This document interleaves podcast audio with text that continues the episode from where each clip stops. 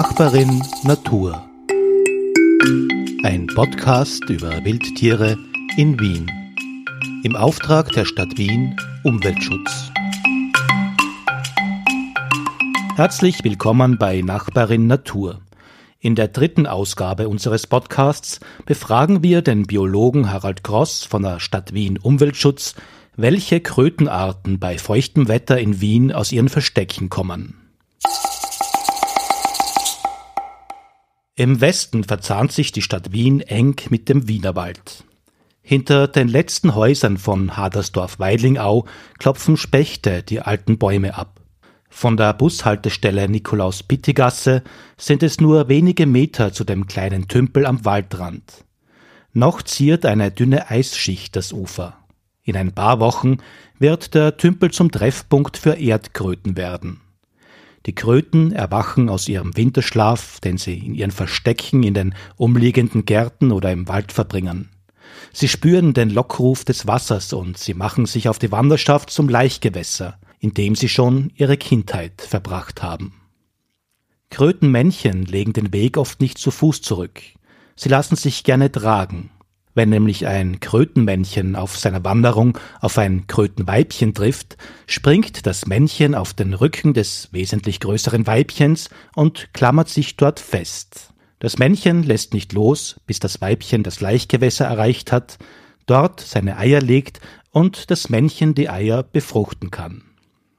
Die Wanderung kann für Kröten sehr gefährlich werden. Die größte Gefahr droht, wenn sie auf ihren nächtlichen Weg eine Straße queren müssen. Deshalb werden entlang der Straßen Krötenzäune und Krötentunnels errichtet. Sie sollen verhindern, dass die Kröten von Autos überfahren werden. Der kleine Teich am Rande des Wienerwalds ist Teil des Netzwerk Natur Wiener Arten- und Lebensraumschutzprogramms. Der Teich wurde eigens für Erdkröten angelegt, erklärt Harald Gross von der Stadt Wien Umweltschutz. Kröten brauchen ihre Laichgewässer, weil solche Gewässer leider immer mehr verloren gehen, haben wir speziell hier für die Kröten einen Teich angelegt und der wird auch sehr, sehr gut angenommen. Der muss im Lebensraum der Kröten sein und braucht eine gewisse Mindestgröße und er sollte natürlich auch ein bisschen in der Sonne sein, damit dann das Wasser wärmer wird und Kröten sind da relativ anspruchslos und die finden diese Gewässer dann auch schnell. In Wien leben 17 Amphibienarten, darunter Kröten, Frösche, Unken, Molche und Salamander. Was ist der Unterschied zwischen Kröten und Fröschen? Kröten sind faustgroß und Kröten haben eine warzige Haut. Das ist aber keine Krankheit, das sind so Erhebungen, die sie haben. Und Kröten, da sind die Beine auch relativ gleich lang, auch die Vorder- und die Hinterbeine. Bei den Fröschen, die haben ja diese langen Sprungbeine hinten. Kröten, wenn man genauer schaut, haben die Ohrdrüsen und Kröten quaken auch nicht. Der klassische Quaker ist der Frosch. Und was ist das Besondere an Unken? Bei den Augen kann man die Unken sehr gut erkennen, denn die Unken, die haben diese herzförmigen Pupillen. Das ist ganz was Tolles. Und Unken gibt es hier bei unserem Teich leider nicht. Aber es gibt bei uns auch zwei Unkenarten. Oben im Wienerwald gibt es die Bergunke oder Gelbbauchunke. Im Leinzer Tiergarten gibt es da sehr viele. Und in den Niederungen, in den Donauauen im Prater gibt es die Rotbauchunke oder Tieflandunke. Die kann man auch an ihren guten Geräuschen, die machen wirklich erkennen. Die haben, wenn man das genau anschaut, herzförmige Pupillen. Und die sind viel, viel kleiner als die Kröten. Die sind nicht mal halb so groß. In Wien kommen zwei Arten von Kröten vor. Wenn man im Wienerwald auf eine Kröte trifft, ist es sehr wahrscheinlich eine Erdkröte. Da im Wienerwald bei uns gibt es die Erdkröte, das ist die häufigste Kröte bei uns, das ist die braune Kröte und das ist die klassische Kröte, wenn man von Amphibienwanderungen an Straßen hört. Seltener als die Erdkröte ist die Wechselkröte. Sie lebt oft an Orten, wo man sie nicht vermuten würde. In Wien gibt es auch noch eine zweite Krötenart, die kommt dann in den tieferen Lagen vor, in den offenen, steppenartigen Gebieten, landwirtschaftlich genutzten Gebieten. Das ist die Wechselkröte, die hat ein schönes grünes Gittermuster.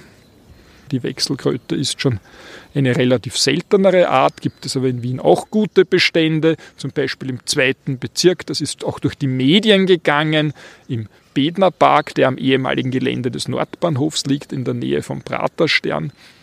In Simmering gibt es in den Gärtnereien gute Vorkommen, wo man eigentlich gar nicht auf die Idee kommen würden, dass das ein für Naturschutz wertvolles Gebiet ist.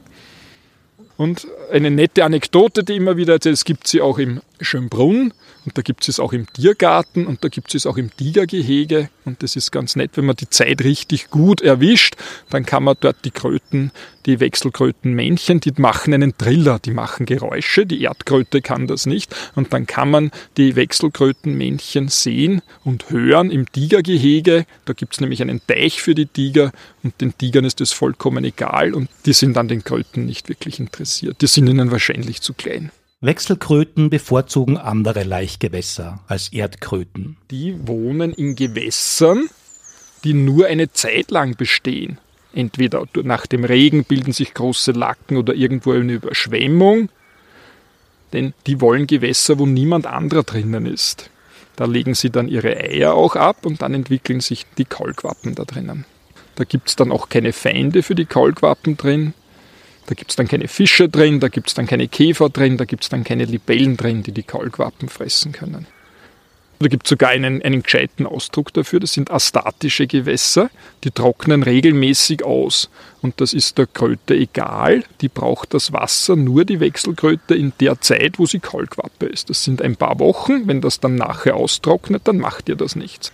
Für die Wechselkröten haben wir an manchen Stellen eigene Laichgewässer angelegt. Da graben wir dann einen Teich, wo nichts drinnen ist, bewusst nichts drinnen, an Stellen, wo es das gar nicht mehr gibt. Das natürliche Verbreitungsgebiet von den Wechselkröten, das waren eben Flusslandschaften, wo wirklich groß der Fluss frei fließen konnte, nicht irgendwo in einem ganz einem engen verbauten Mauern. Und da gab es große Überschwemmungen und da gab es dann sehr, sehr viele Lacken immer. Und sowas gibt es jetzt nur mehr an wenigen Stellen und darum machen wir das dann nach und das gefällt den Wechselkröten genauso gut. Auch beim Laichzeitpunkt gibt es Unterschiede zwischen Erdkröten und Wechselkröten. Wechselkröten sind weniger anspruchsvoll, was die Jahreszeit betrifft. Ein Unterschied ist dann auch noch, die Erdkröten, die kommen alle im Frühjahr nach ihrer Winterruhe und legen ihre Eier ab. Und das war's dann für dieses Jahr bei den Wechselkröten, die können das ganze Jahr, wenn ein geeignetes Wasser, ein geeignetes Gewässer dann da ist, nach einem Regen oder einer Überschwemmung, können die auch später im Jahr noch Eier legen. Kröten gehen vor allem in der Dämmerung auf Jagd. Ihre größten Waffen sind ihre Zunge und ihre Geduld. Kröten sind kurzsichtig und können sehr schlecht Formen wahrnehmen. Umso besser erkennen sie, wenn sich etwas bewegt. Ist dieses bewegte Etwas ungefähr so groß wie ein Beutetier, dann schnappt die Kröte mit der Zunge danach oder sie packt die Beute mit ihren Kiefern. Kröten gehen langsam auf die Jagd und Kröten marschieren ja hauptsächlich, können auch nicht springen und fressen eigentlich, was ihnen eben vor den Weg läuft. Kröten fressen sehr viel. Alles, was eine gewisse Größe hat, da fressen sie Schnecken, da fressen sie Käfer, da fressen sie Spinnen, alles, was ins Maul hineinpasst. Krötenkaulquappen und erwachsene Kröten leben in unterschiedlichen Habitaten. Deswegen ist es notwendig, dass sie mehrmals in ihrem Krötenleben von dem einen ins andere wechseln. Im Frühjahr, wenn die Eierplage bevorsteht, beginnt die große Krötenwanderung. Es ist zwar bekannt, dass Kröten ihre Gewässer brauchen, um ihre Eier legen zum Ableichen, aber eigentlich leben sie hauptsächlich den Großteil des Jahres an Land. Im Frühjahr nach ihrer Winterruhe marschieren sie zu ihren Laichgewässern, legen dort ihre vielen, vielen tausenden Eiern ab in Laichschnüren. Das ist auch ein gutes Merkmal für Kröten. Das schaut aus wie ein durchsichtiges Kabel mit so runden Kugeln drinnen. Die langen Laichschnüre der Kröten unterscheiden sich deutlich vom Laich der Frösche und vom Laich der Unken. Beim Froschlaich hängen die einzelnen Eier klumpenförmig aneinander. Das sind so faustgroße Eiballen, das kann man sehr gut unterscheiden. Oder wenn man bei den Unken auch vorher waren, Unken, das sind überhaupt nur ganz kleine Ballen, die am Pflanzen abgelegt werden. Nach der Eierplage gehen Eltern und Kinder der Kröten getrennte Wege. Und da sind die erwachsenen Kröten wenige Wochen im Jahr im Wasser und dann marschieren sie an Land und sind auch die ganze Zeit am Land. Die Kaulquappen sind so lange im Wasser, bis sie sich verwandeln. Die fangen unter Anführungszeichen als Fischerl an, mit einem Schwanz hinten, ohne Extremitäten, ohne Beine, ohne Füße und atmen durch Kiemen. Und im Lauf der Entwicklung bekommen sie zuerst die Vorderbeine, dann bekommen sie die Hinterbeine und was ganz spannend ist, wenn sie dann zum Landleben übergehen, verlieren sie ihren Schwanz, aber sie verlieren ihn nicht, sondern der wird umgebaut. Das ist ganz was Sensationelles. Die können den einschmelzen und den unter Anführungszeichen im Körper wiederverwenden. Und wenn sie dann an Land gehen, dann sind sie schon so daumennagelgroße Miniaturkrötchen. Sie werden vom Kiemen zum Lungenatmer. Also erwachsene Kröten können unter Wasser dann nicht mehr so gut. Es gibt schon ein bisschen etwas, eine Atmung über die Haut, aber so eine richtige Kiemen zum Atmen haben die nicht und darum müssen die auch regelmäßig auftauchen, um Luft von der Oberfläche zu holen. Auch als Erwachsene haben Kröten es lieber feucht als trocken. Trockene Haut mögen sie gar nicht. Anstatt zu trinken, nehmen sie Wasser über ihre Haut auf. Die brauchen nicht zu trinken, aber natürlich meiden Kröten dann trockene, heiße Tage. Am liebsten sind sie in der Nacht unterwegs, wenn ein schöner warmer Regen ist. Die ständig feuchte Haut ist auch der Grund, warum Kröten, wie alle Amphibien, Gift über die Haut absondern. Amphibien müssen eine feuchte Haut haben, sonst vertrocknen sie. Und eine feuchte Haut ist natürlich ein idealer Nährboden für Krankheiten, für Pilze etc. Darum haben sie auch bestimmte Sekrete in der Haut aus Drüsen, die sie abgeben, die das bekämpfen. Und dann haben sie auch Gifte in der Haut und das kann verschieden sein. Unsere Frösche haben ein ziemlich leichtes Gift, aber zum Beispiel Unken haben ein starkes Gift oder Feuersalamander. Schon der Plinius im alten Rom hat festgestellt, der Feuersalamander ist das giftigste Tier und gefährlichste überhaupt. Aber dazu müsste man essen. Aber wer isst schon an Feuersalamander? Aber auch Unken haben stärkere Gifte und also man sollte äh, nicht mutwillig Tiere angreifen, aber wenn sich das irgendwo ergibt und man hat Amphibien, dann sollte man sich nachher die Hände waschen und vor allem aufpassen, dass man sich nicht in die Augen fährt oder zum Mund fährt. Dort sind die Schleimhäute und da kann das dann besonders schmerzen.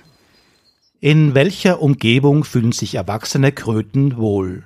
Kröten sind relativ anspruchslos. Es muss halt Verstecke geben. Also im Einheitsrasen fühlen sie sich nicht wohl, aber sonst, wo es ein bisschen Verstecke gibt, wo es ein bisschen Nahrung, wo Insekten leben dürfen, wo Schnecken leben dürfen, da geht es ihnen gut. Und was sie natürlich auf jeden Fall brauchen, ist irgendwo in der Umgebung ein Gewässer, wo sie ihre Eier ablegen können. Im Winter machen sie eine Winterstarre, Sobald eben die Temperaturen dann niedriger werden, suchen sie sich Verstecke.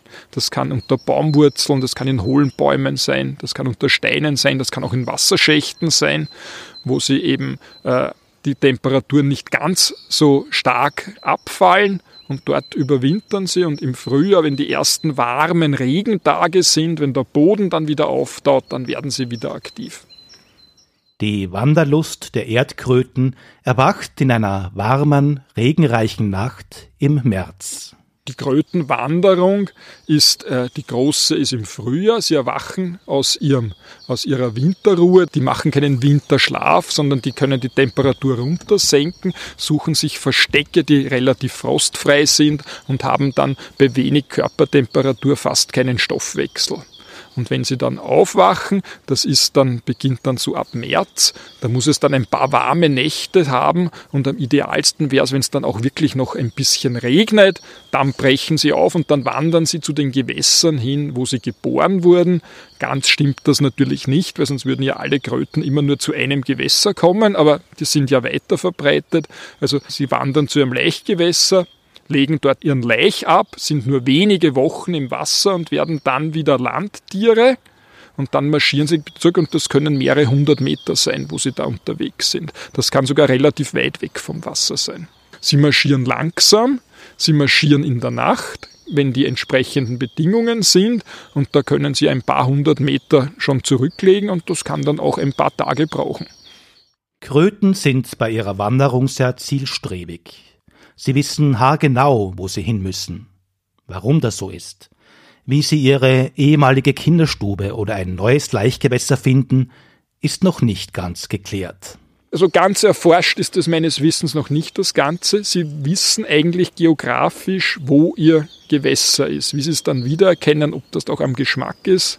Und wenn dann ein entsprechendes Gewässer auf dem Weg ist, dann können sie das auch gut annehmen. Von den vielen tausend Kaulquappen in den Laichgewässern überlebt nur ein Bruchteil. Viele Gefahren warten auf sie. Am meisten Feinde haben natürlich Kröten am Beginn ihrer Laufbahn als Kaulquappen. Da gibt es viele, die Kaulquappen fressen und das ist vielleicht gar nicht bekannt. Libellenlarven sind große Räuber, viele Wasserkäferlarven sind große Räuber. Was Amphibien gar nicht wollen, sind Fische. Viele Fischarten fressen auch Kaulquappen.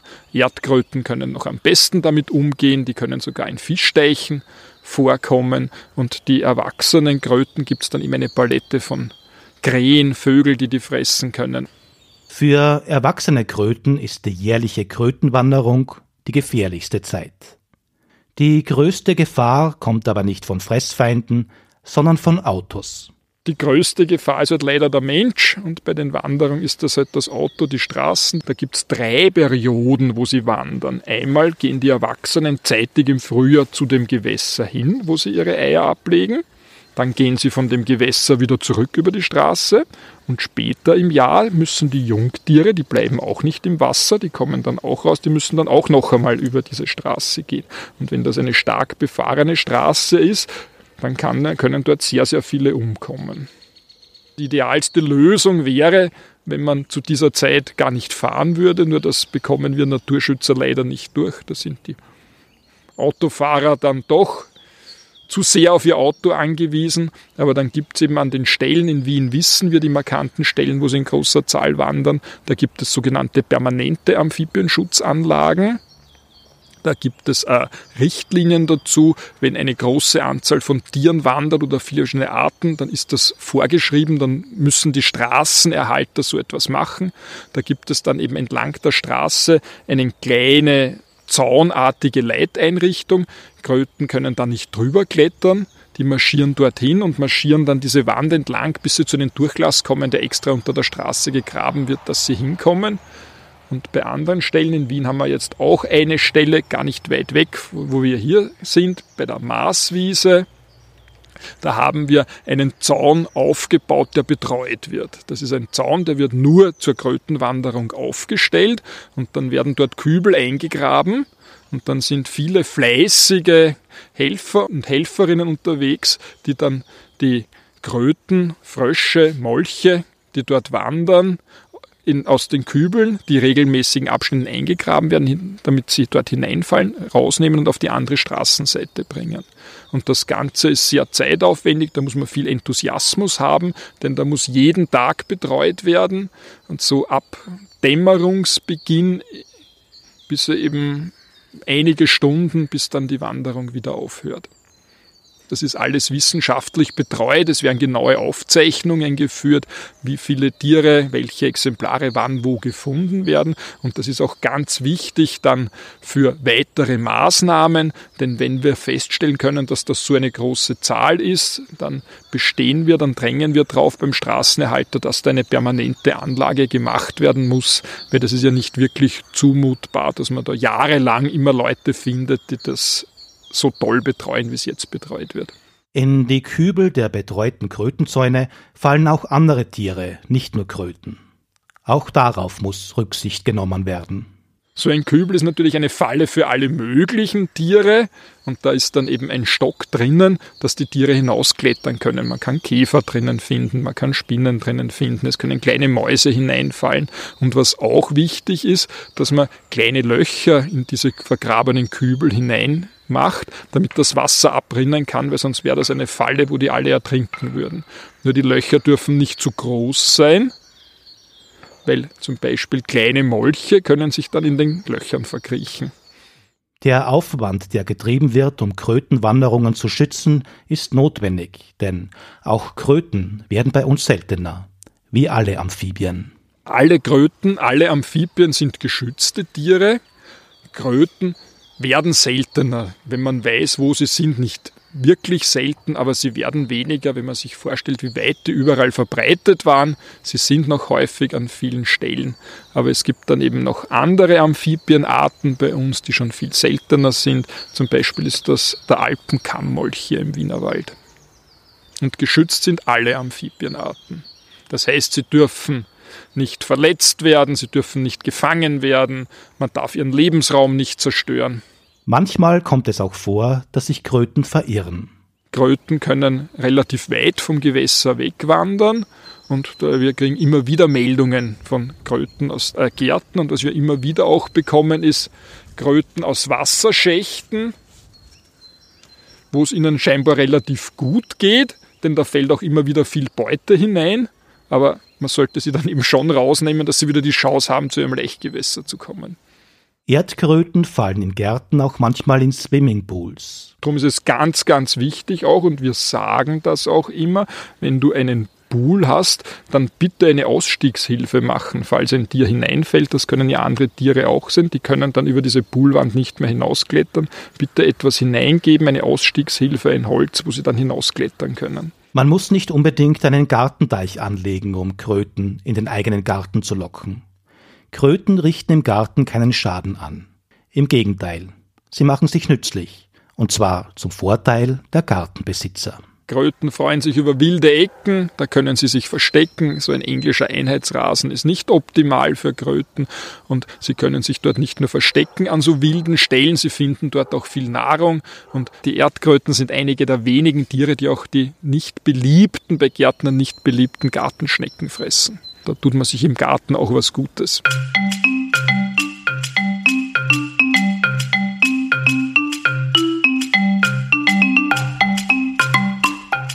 Hörten Nachbarin Natur, ein Podcast über Wildtiere in Wien.